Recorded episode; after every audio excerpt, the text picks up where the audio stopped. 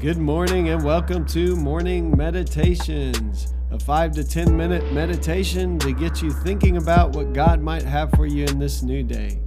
I'm your host, Pastor Nate Cook, so we hope you'll enjoy your meditation for this morning.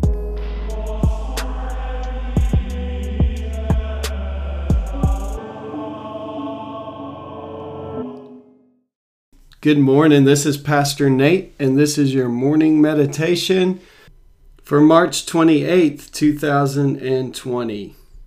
Today, uh, we're going to read from a favorite passage of mine. Uh, there's a longer passage, but we'll just read the uh, we'll just read the the short version that Brueggemann has in here. But if you have time to read uh, Second Corinthians chapter three, uh, some really cool stuff there.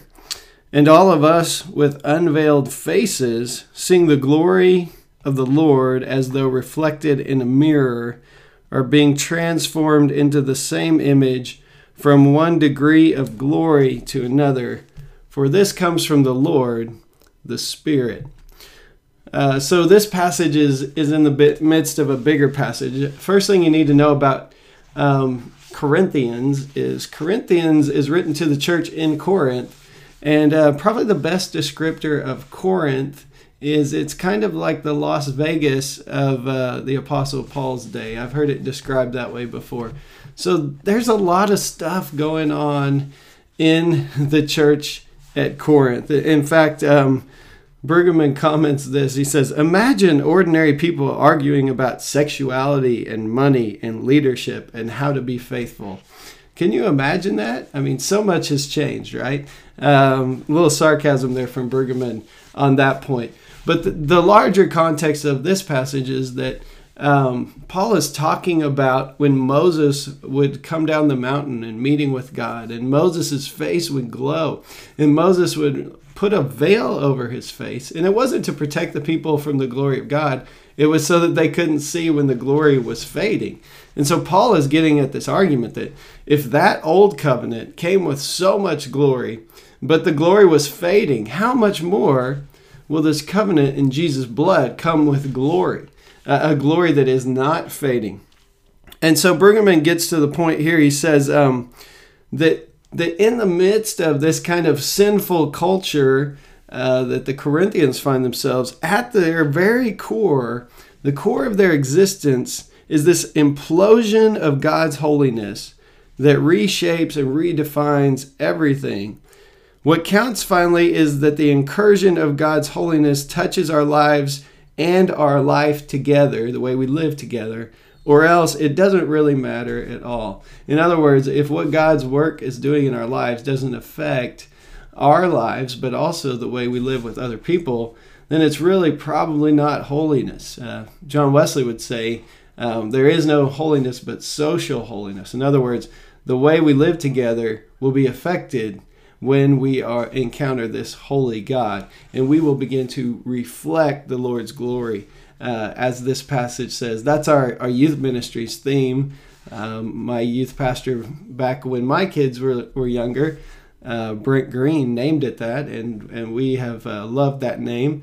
It's, uh, it's a theme that we want to be those who reflect God's glory. And my son Nathan, has kind of picked that up now as Brent's working with our young adults, is also keeping that whole theme alive because we believe that holiness shapes the way we live. And so, how do, then do we experience this holiness? How do we experience this glory? Well, Brueggemann says that Paul wants, first of all, to keep Christians at Corinth connected to Jesus as the decisive point of their life. So he says, but just before this, such is the confidence that we have through Christ toward God it, that's the confidence that we have, Paul says, is that we who with unveiled faces, seeing the glory of the Lord, reflect God's glory. So it's con- in, in our connection to Jesus, then, that holiness invades our lives. Um, because in Jesus, the full holiness of God has been shown to us uh, in Jesus' life on earth. When Jesus came to earth, the holiness of God literally touched down here in human life. So the church, then, Brueggemann says, keeps its faith by remembering the decisiveness of Jesus. So it's Jesus' life and Jesus' example and Jesus living and trust in God, uh, Jesus' dependence on God all the way uh, from his first temptation, the baptism of Jesus through his whole ministry, and even as a child, we see Jesus depending on God in the temple, being in the temple, and his parents can't find him. But throughout his ministry, all the way down to his death, when he even says before he's crucified, Not my will, but your will be done, Lord. And so Brueggemann closes with this idea Christians sort these matters out around Jesus because we tend to be endlessly seduced by imagining that the glory can be found in our technology. Although I'm thankful for technology today because it's keeping us connected, that God's glory could be found in our brightness, in our achievement, in our power, in our wealth, or in, even just in our loveliness, how pretty we are, or in our fitness. No, no, no, he says. It is found in the face and the body and the life and the story of the one who suffers in the world, with the world, and for the world. So today, um, in the midst of a culture that sometimes looks a little bit like the Corinthian culture, where Brueggemann says, Can we imagine people arguing over sexuality and money and power? Yes, we can.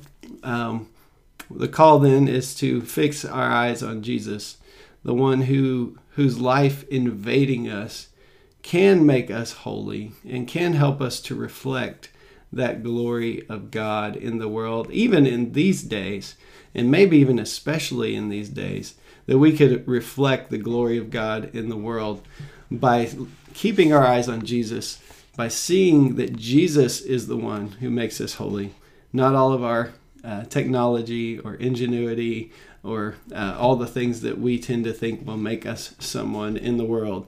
Um, that's the holiness of God, the transformation of God from within that makes us look a lot like God. Um, I was thinking about that this week. Um, I'm praying that as a pastor, uh, I don't just change my programs at church with programs online. In other words, I feel like God is calling me in these days to be more and more dependent on Him, trusting Him with His church, being ready to, to meet needs when they're there, but not even in the midst of this trying to show everyone how great we are at community or wherever you find yourself, um, but relying more and more on God for our source and our strength and our salvation. So as we keep our eyes focused on Jesus, uh, let's trust God with God's church. Let's be ready to be obedient when He calls us and let's live in ways that look a lot like Jesus because that's when holiness is really on display. Brueggemann says, In Jesus Christ, this is your prayer for today. In Jesus Christ, your holiness has touched down in human life, remarking and reordering our values and expectations. Keep us restless and hope filled and alive in the world and for the world. Amen. Hey, that's just a thought for this morning, and I hope you have a great day. Well, thanks again for joining us for this morning meditation. Hey, do us a favor rate us on iTunes or even leave some feedback about our podcast so that other listeners can know how much you enjoy your morning meditations. Hey, have a great day.